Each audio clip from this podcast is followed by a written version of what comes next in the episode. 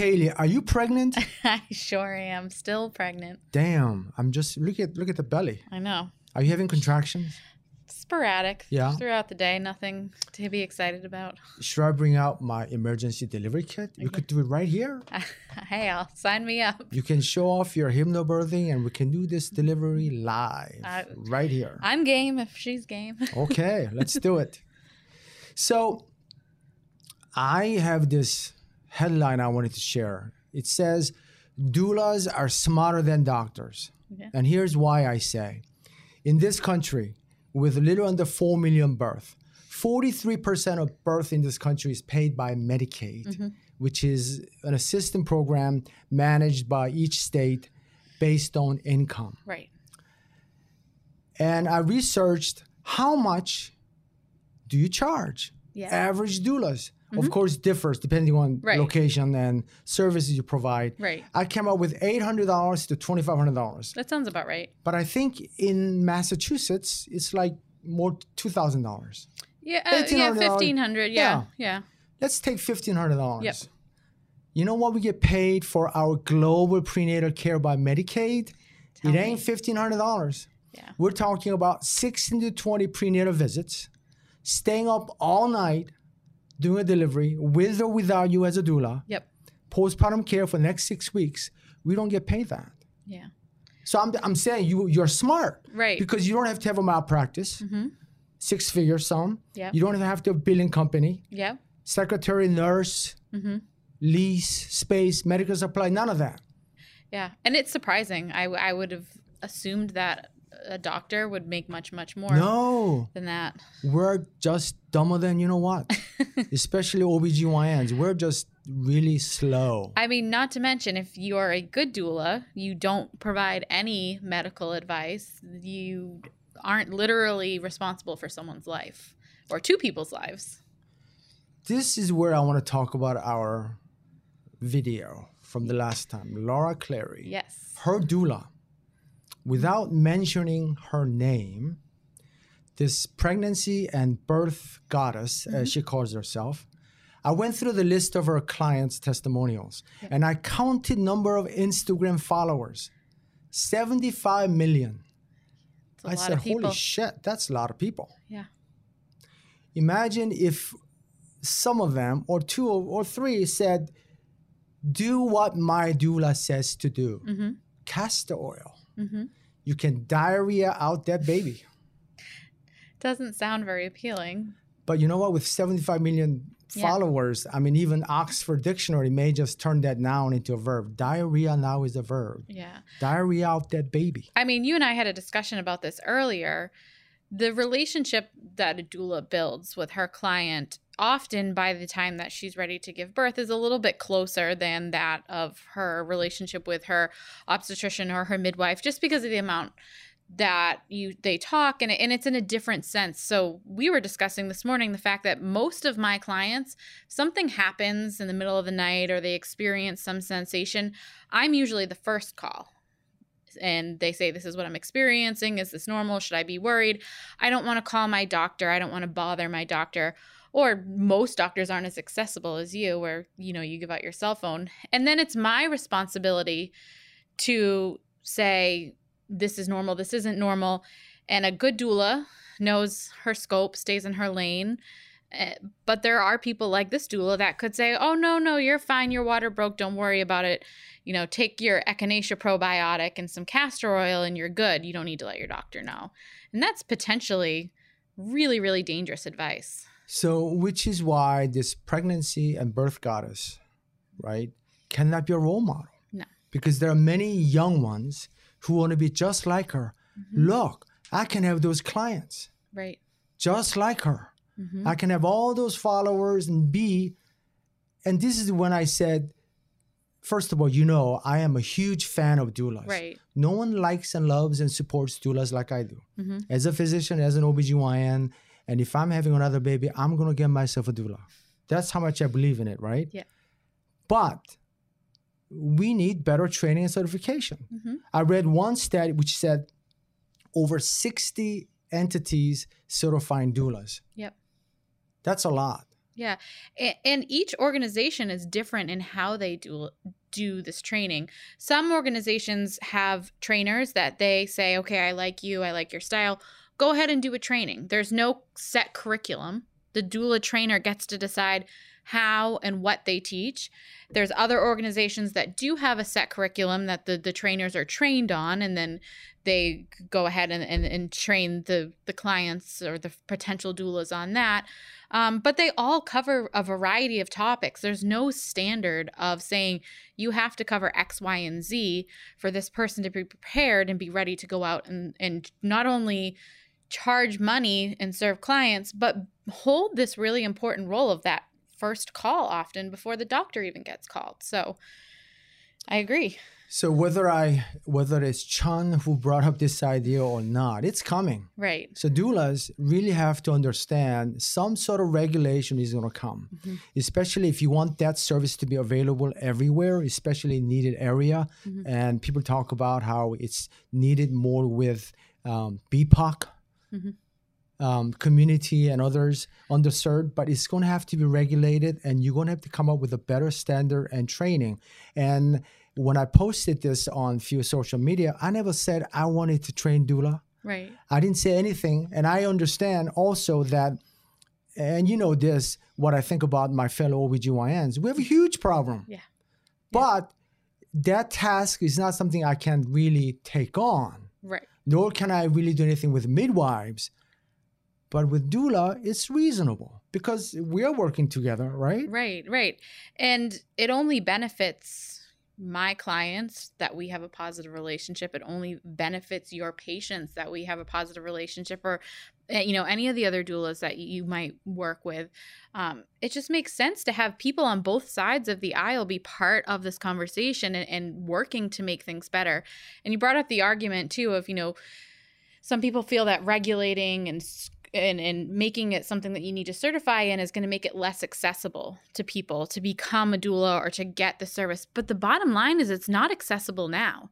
Doula services are a luxury. It costs a lot of money to hire a doula, or you're someone that's looking for free doula support. And then, you know, for people that want to become doulas, you're competing against people that are giving away free support. You're taking a training, you're maybe paying for childcare. So the system doesn't really work the way it is now. There's a lot of barriers for people to access support and to become the supporters. So it's not like we have this great system working now. Let's go through some of the questions you got mm-hmm. about doc and doula. Let's see. Uh-oh, where'd it go? Well, one of the questions on our group this week, or it's actually come up a couple times, is about headaches during pregnancy. Kind of, are they common? What are some red flags? And what are things you can do to help alleviate that discomfort, especially when just Tylenol isn't working?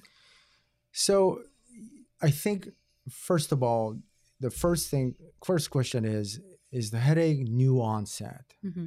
And if it is happening before 20 weeks, that is, it is of less of a concern. Mm-hmm. And we're talking about primarily migraine headache, which is very common. Mm-hmm. It could be migraine headache that's episodic, related to menstruation and whatnot. And it turns out that 2 out of 3 patients, migraine headache actually improved during pregnancy. Sorry. And then for the remaining number of patients, it may be kind of stable. And about 5% of patients, it gets worse. Mm-hmm. But if you have a history of headache, then I think really taking something is very important. We start with Tylenol. If Tylenol doesn't work, but before talking about medication, you know this too, many women are so afraid of taking anything. Mm-hmm. But I feel that your body is a good filter system. Mm-hmm. So you can take something like Tylenol, but it won't really affect your little one, especially if you're taking here and there. Right. So you start with Tylenol, and if Tylenol doesn't work, then it is Tylenol with caffeine. And if that doesn't work, then Fioricet, which has a third agent. This is the first line of therapy for migraine headache. Mm-hmm. And then second line of therapy, if those regimen do not work, then we can try short course of NSAID like aspirin, ibuprofen, mm-hmm. especially under 20 weeks. Mm-hmm. The key is speaking with your provider and say, hey, I have this new headache, or I have history of headache. Can I take something? And if you are able to manage your headache with medication and it's not lasting longer than a day, I think it is safe. The other reason that many people complain of headache is that people stop drinking coffee all of a sudden. Mm-hmm. And if you were to have 200 milligrams of caffeine, which could be 2 cups of coffee, depending on whether it's homemade, Dunkin' Donuts or Starbucks, you don't need to stop drinking caffeine. Mm-hmm. And then other types of headache, like tension headache or cluster headache, usually are not affected by pregnancy. But the most common headache, it is migraine headache that people complain about. And, you know, on our post, often people bring up preeclampsia, which is really after 20 weeks. Mm-hmm. So first trimester or beginning of second trimester, we don't really worry about preeclampsia. Right. So I think history is important and the onset and duration of a headache is important. Another thing I think I see, and I know we've discussed this before, is the amount of stress that people have during pregnancy. Worry, stress can certainly, cause tension, I think, and headaches as well. So I remember when I first started with pregnancy and was getting some headaches, doing things like guided meditation, trying to make sure that I wasn't clenching my jaw, I was relaxing, Sometimes it's just a little drop in the bucket doing those things and it might not make a difference, but examining stress and trying to control anxiety as much as possible, I think would probably be helpful in terms of headaches too. In most cases, whether it's headache, nausea, vomiting, anything that lasts more than 24 hours, I think it's important to speak with your provider. Yeah. But, the main thing that many people have a hard time doing is taking something. Mm-hmm. And headache, if you do not medicate in time, it's really hard to catch up. Oh, yeah. Yeah. Yep. Another question we had is about joint pain and postpartum. Is this something that's normal, something that, could be related to the pregnancy or maybe an unrelated issue? I mean, let's think about this. In most women, you gain 20 to 30, 40 pounds of weight. Mm-hmm. Your posture changes. So because of changing your posture, your pelvis little out of alignment. Mm-hmm. I think having back pain, suprapubic pain, hip pain are all very normal because your body is under stress. Mm-hmm. And the joints are working at different angles, mm-hmm. right?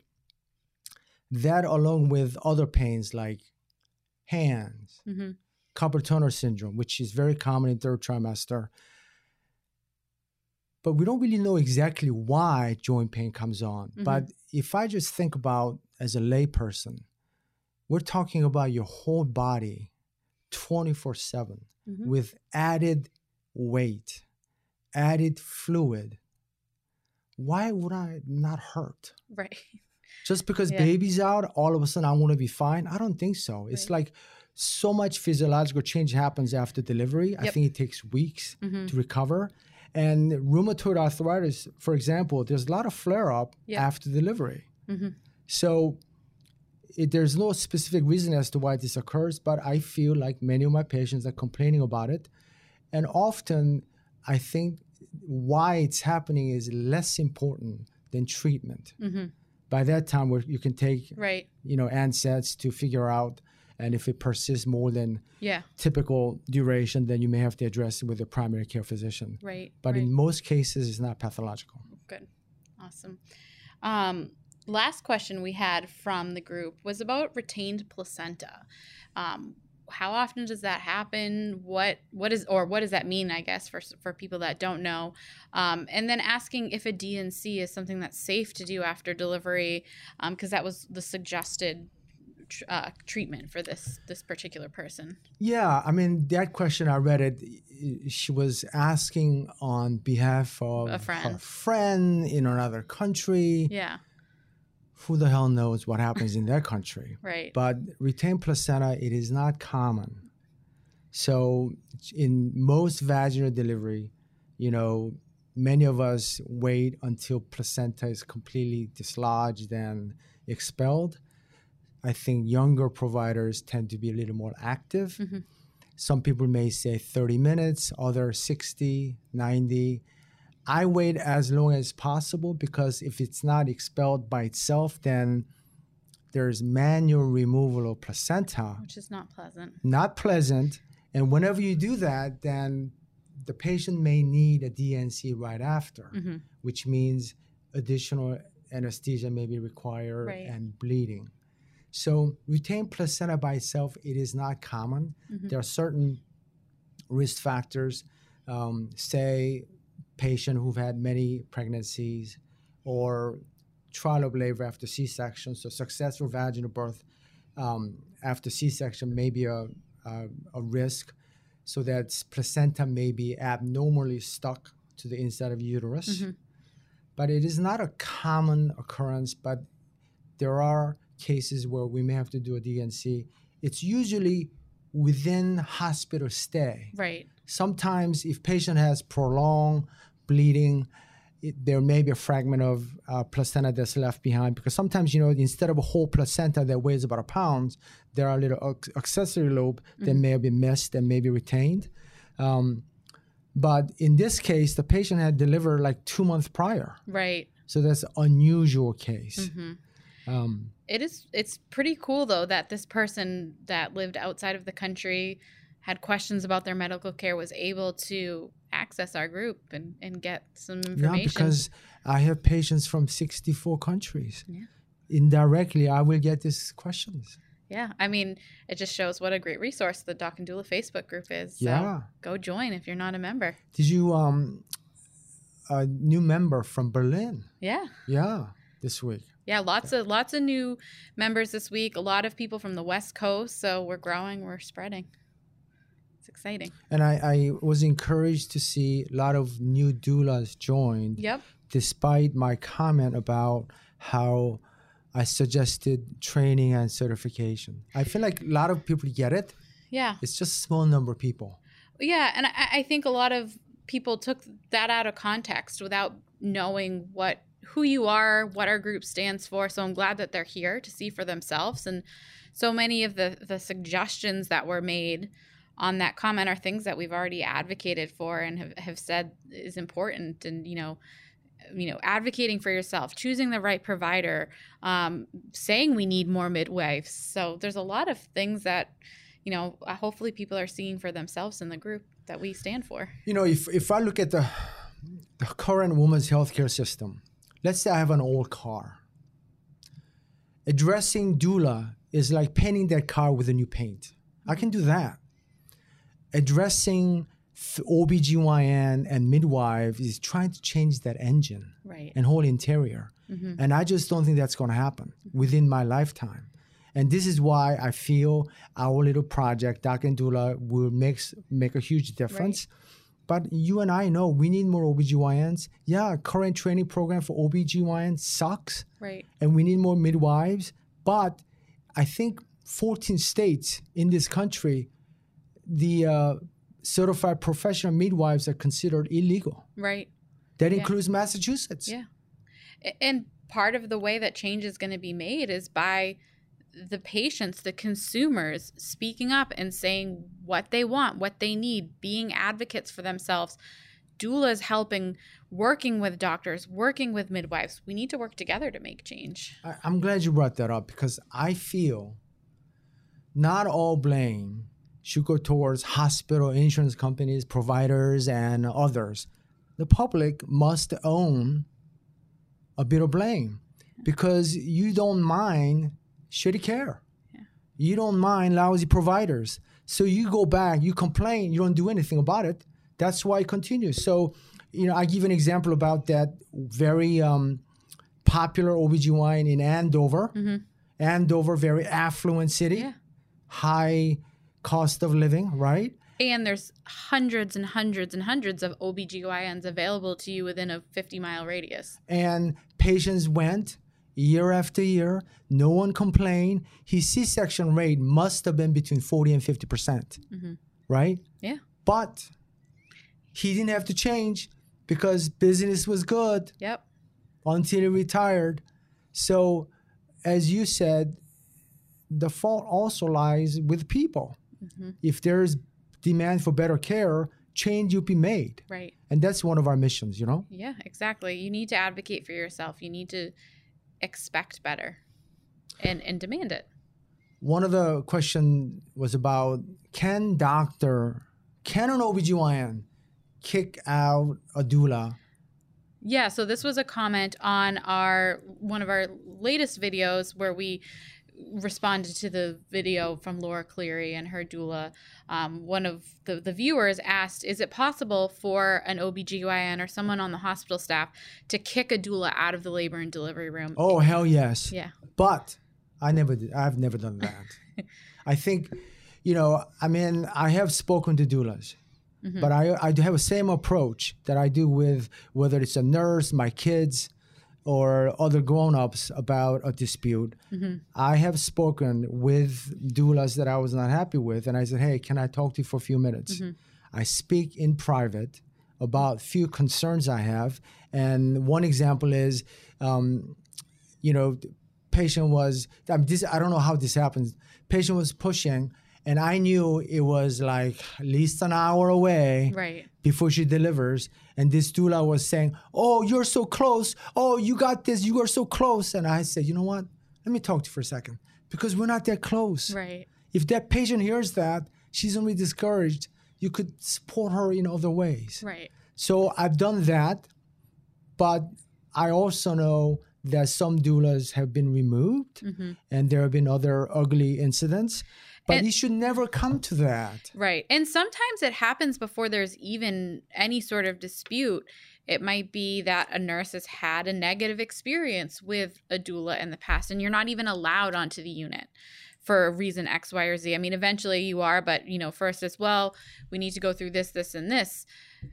If we all as doulas work hard to have positive relationships with providers and not at the expense of our clients, it's not saying we need to go and agree with everything a doctor or nurse says just to, kiss ass. But if we have those positive relationships, we're not going to get that gatekeeping of, well, no, you can't come in until she's done this, this, and this. You're going to have someone that says, oh, you know, Kaylee, doula, we've worked with you before. We know that, you know, you do a great job supporting the client. We know that you stay within your scope and that you have a good relationship with our staff here. Come on in.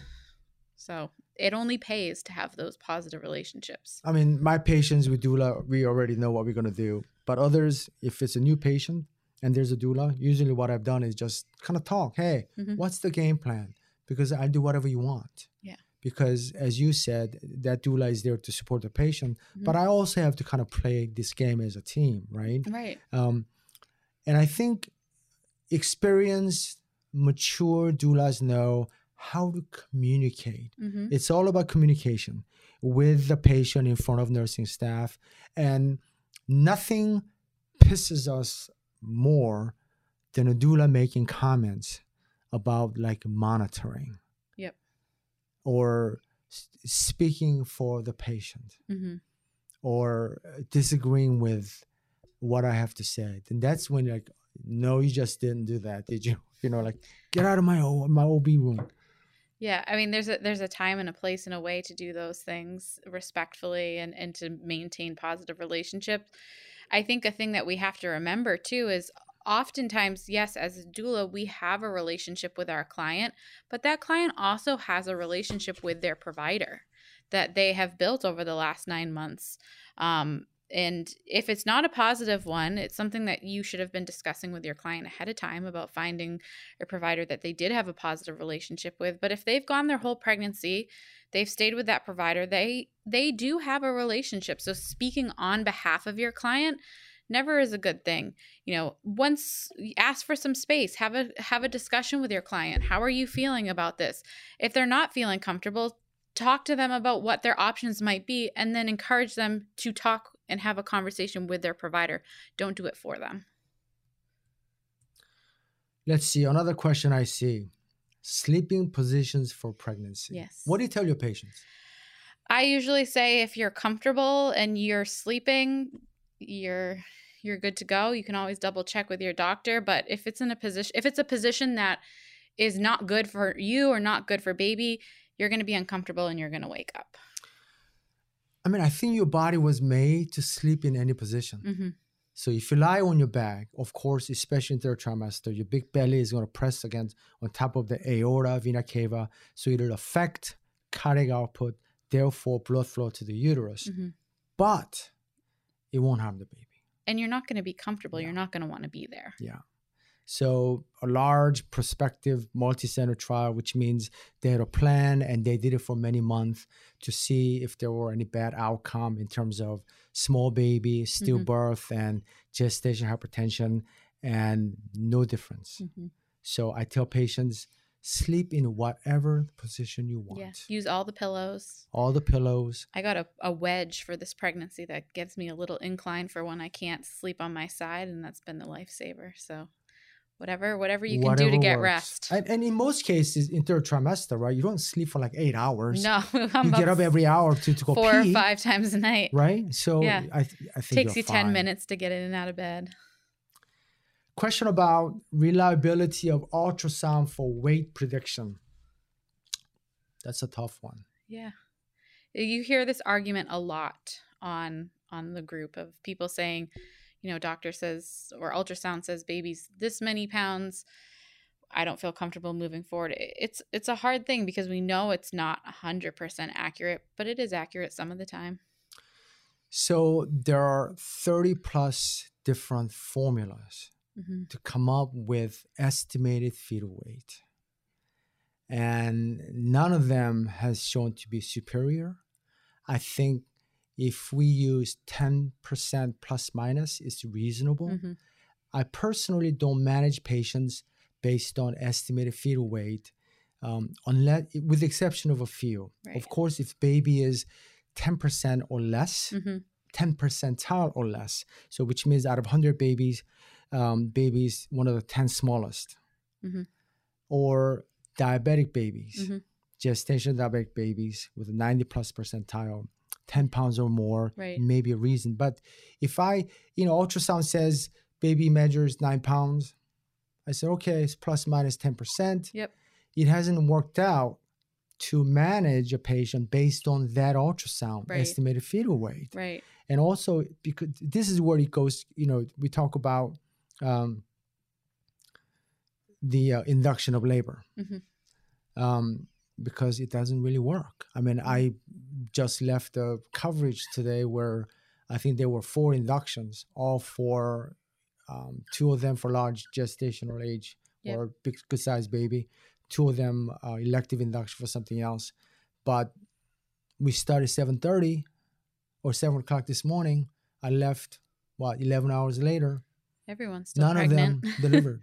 Right. One of them, I thought, well, maybe she should go home because nothing has happened. Right. So induction doesn't really work. Right. So estimated fetal weight is not exact science. Right. You know, the way we measure, most commonly, we measure the circumference of the largest part of the baby's head, mm-hmm. as well as the diameter, abdominal circumference, and femur length. Mm-hmm. Using those 4, we come up with a rough estimate. Right. I think at best is plus minus 10%. I have clients ask me this frequently of, you know, baby's measuring this, they're talking about induction, what should I do? The first thing I tell them is have a conversation with your provider and understand what your options are. What are the benefits and the risks of waiting? What alternatives might you have?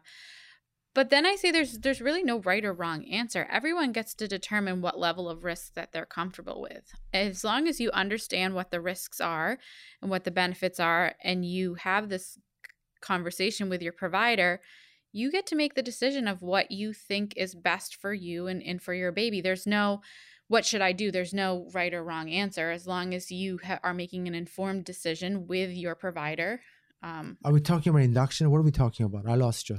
The fetal size yeah. based on ultrasound. Yeah. People say, should I induce because the baby's measuring big? Yeah. Or should I wait? And I say, there's no right or wrong answer. You need to have a conversation with your provider, understand the risks and the benefit, and also understand what level of risk you're comfortable with. Because sometimes it's correct and sometimes it's not correct. So as long as it's an informed decision that you make with your provider, you get to decide what you're comfortable with. I personally think that with increased usage of induction procedures, I think that probably is one of the biggest reasons why the postpartum hemorrhage and transfusion rate has doubled in the past decade. Right. I mean, compared to when I was a resident, I've never seen so many cases of postpartum hemorrhage and transfusion. All these long inductions really have not helped. And on one hand, how many people you know, your clients, if doctor says, you know what, why aren't you going for induction? They'll say, okay, when? Yeah. Instead of, okay, what are my pros and cons? Right. I mean, it's hard when you get to the end of pregnancy and like you're... Like now, you want to go in for induction? I mean, let's go. If I didn't know what I knew, I'd be like, let's do it. But yeah. I unfortunately or fortunately know what I know. I know I'm better off to just wait it out, let the baby decide.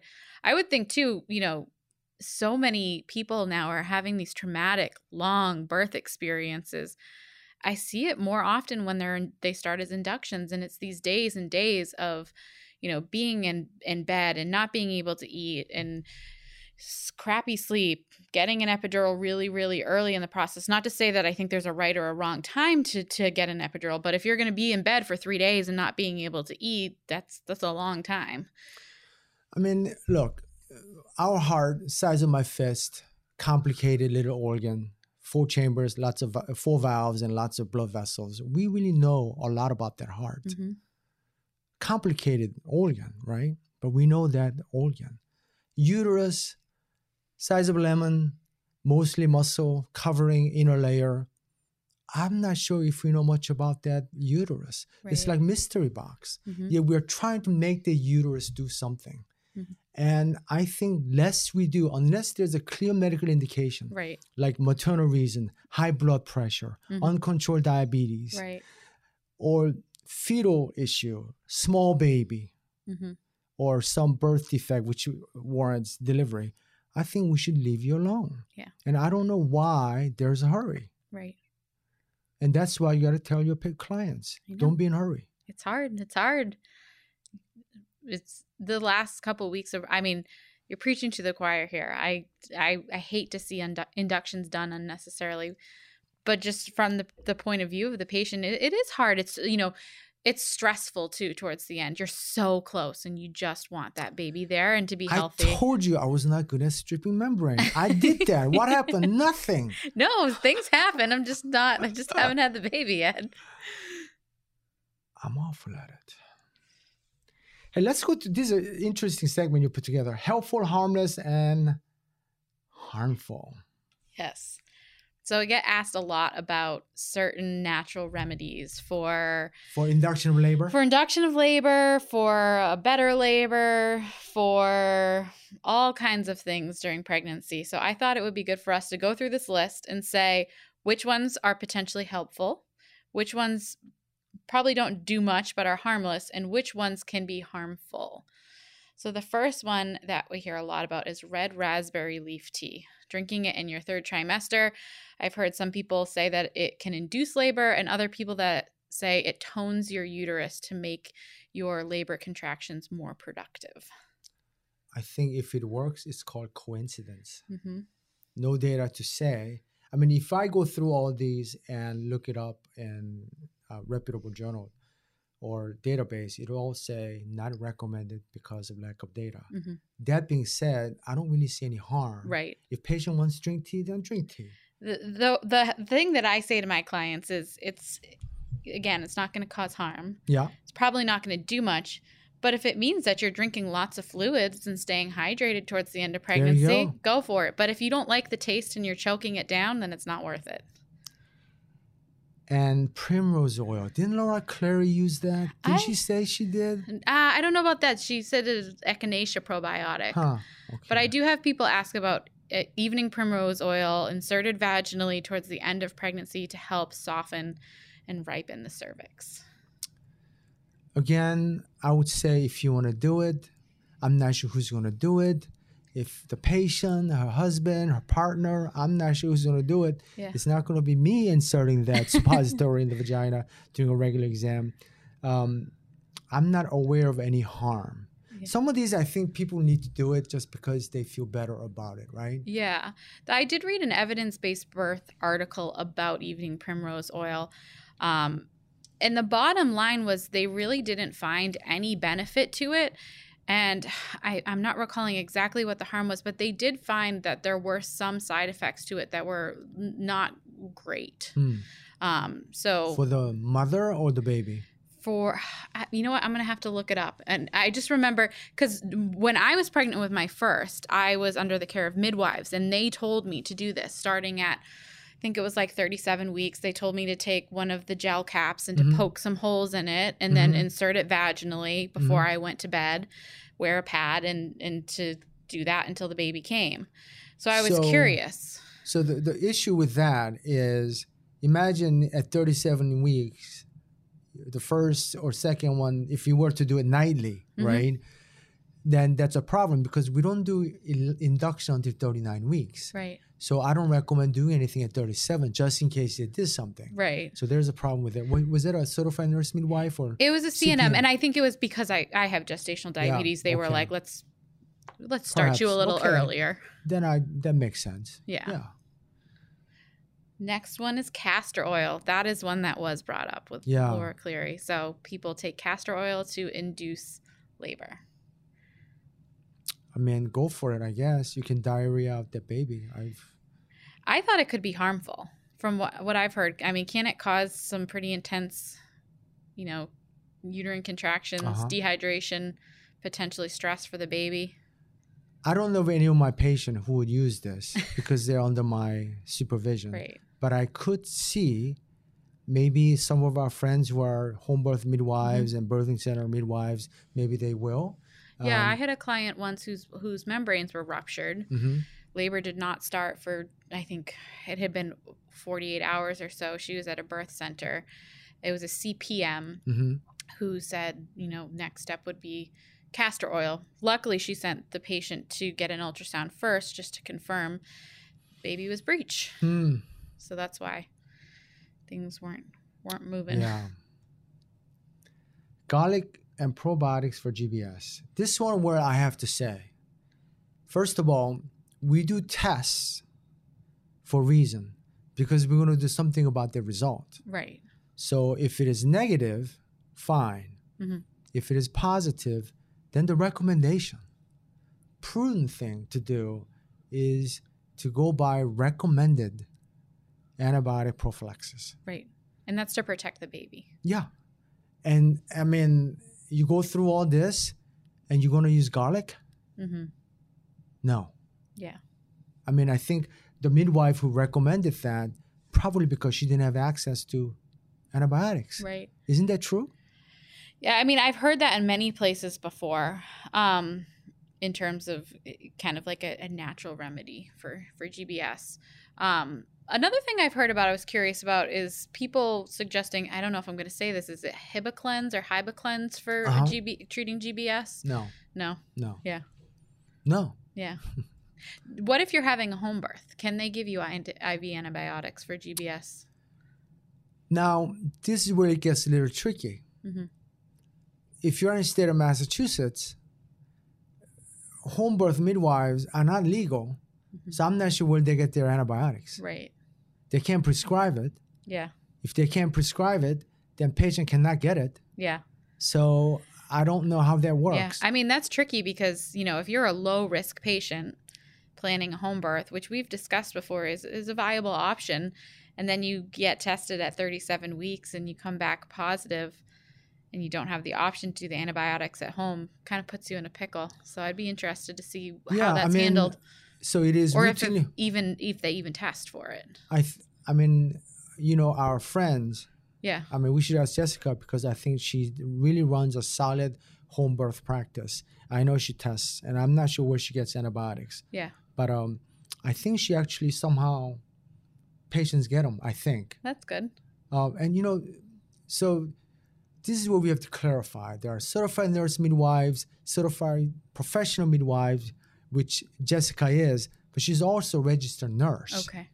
Yeah. So I think she can do a lot, but I know I'm just not sure where she gets the medications. So again, it all comes back to choosing the right provider, whether it's the right OB, the right midwife, the right doula. Make sure that, you vet that person well and know what your options are in all these situations. I mean, GBS is clear. It's what's recommended. Right. And you have to follow. Right. And if you test positive and you say, I don't want it, then like, gee, okay. Yeah. I mean, I remember researching this when I was starting to learn about it. And the risk of baby getting it is not super, super high. But if they get it, it's very, very dangerous. Yeah. So there's no way to get around that one. Right. Exactly. Let's see. Acupuncture. Yep. I mean, acupuncture is just a great tool. It's so relaxing. I was surprised. So relaxing. It's like, I tell my patients, you know, they say, why do you get acupuncture? I say, you know, it's like smoking a joint. I'm so relaxed. Yeah. So I see how it could help patients towards the end, get it once or twice a week just to relax, to buy time. Yep. Whether it causes or starts induction, I know that there are no studies that showed that it works, but acupuncture could also be used in some places for pain management. Right? Yeah. Yep. And even if it causes you to relax more and relieve stress, we do know that removing stress can be something that can help facilitate the process of labor. So, well, relaxation allows your blood pressure to go down, heart rate to go down, better perfusion in your uterus. Everyone wins. Yeah. So there's definitely a place for acupuncture. I think the trend is recently, like New England Community Acupuncture, where it's a larger setting. Yep. So the cost is not $150. Yeah, I much less. Like it there. I've been there. Yeah. They're great. Yeah. Very relaxing. Herbal teas, depends on what kind of herbs, you know. I get asked a lot about hibiscus tea. Yeah. And if you go on Google, they say don't do it when you're pregnant. But I know everyone loves the Passion Tango tea from Starbucks. Yeah. Safe or dangerous during pregnancy? I said, if you're going to drink in modest amount, it'll be fine. Right. Whether it does anything, probably not. All right. And the last one, this is interesting. I've never heard of this before, but this new fad of vaginal steaming for fertility. I saw a few websites for that, and I don't really understand it. I don't Who quite does either. That? I don't know. And how is it supposed to help fertility? I don't know if the steam is supposed to like clean it out or what. I mean, first of all, vagina has 30, 40 different bacteria. Right. You want those bacteria to live there. You don't want to steam those bacteria out of there. I've always heard everyone say it's like a self-cleaning oven. Don't mess with it. Yeah, exactly. Yeah. It's very true. So that's why once you take antibiotics like, you know, penicillin, it kills all the bacteria and you have yeast infection. But who runs these shops? Is it med spa, physicians? I don't know. We'll have to talk about that one. We'll have to get some TikTok or videos for that one. Yeah. So talking about all this, we talk about how to make sure your alternative therapy is safe and that you are with a correctly credentialed provider. It's complicated. Yeah. You know, start with your OB, your midwife. Talk to them about who they recommend, if it's a therapy that they approve of. And if it is, you know, you can go from there to ask friends, family, ask to see that people are licensed and, you know, read reviews. I have a list of, you know, we have a list of chiropractors, physical therapists, occupational therapists, psychotherapist, sleep consultant, nutritionist, dietitian. We have them all, but we vetted them. Yeah. You know? Absolutely. So come, you know, Doc and Doula, you can find all of them. All of their information is listed on our Facebook group, as well as a lot of really great information that they do weekly, give away for free, these live videos where they talk about so many of these topics. So I want to mention again about Doc and Doula, this name. And there's a reason for that. Yeah. Doc, myself, really believe there's a place for doula. And given how broken women's healthcare, particularly for obstetrical medicine, if we were to work together without feeling threatened, I mean, all the doulas could gather in this room and tell me how lousy OBs are and what kind of problems we have. And I say, you know what? I agree with you. Right. And some of the doulas we have read about are so defensive about the comments I've made. But if we were to work together, what I'm saying is only way for doulas to be in mainstream is with support of us physicians and midwives. Mm-hmm. And there's plenty of work to be done. And so there's a reason why Doc and Doula, the name sticks. Many people get it. Yep. Those of you who do not, there's no conflict of interest. We are like friends. Yeah.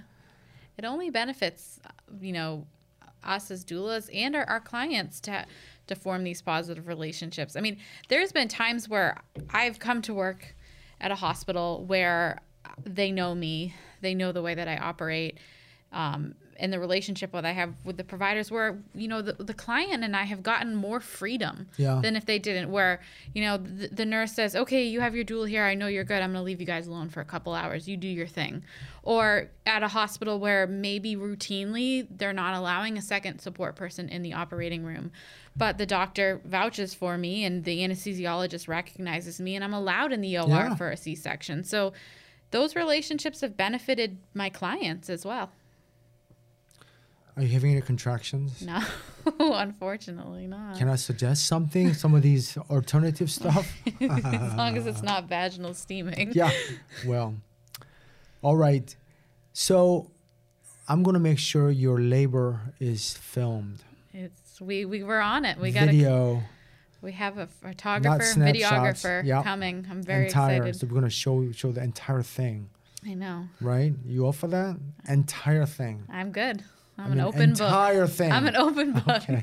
I'm going to show you delivering the baby, cutting the cord. Sounds good. Entire thing. Okay. Let's do it. All right.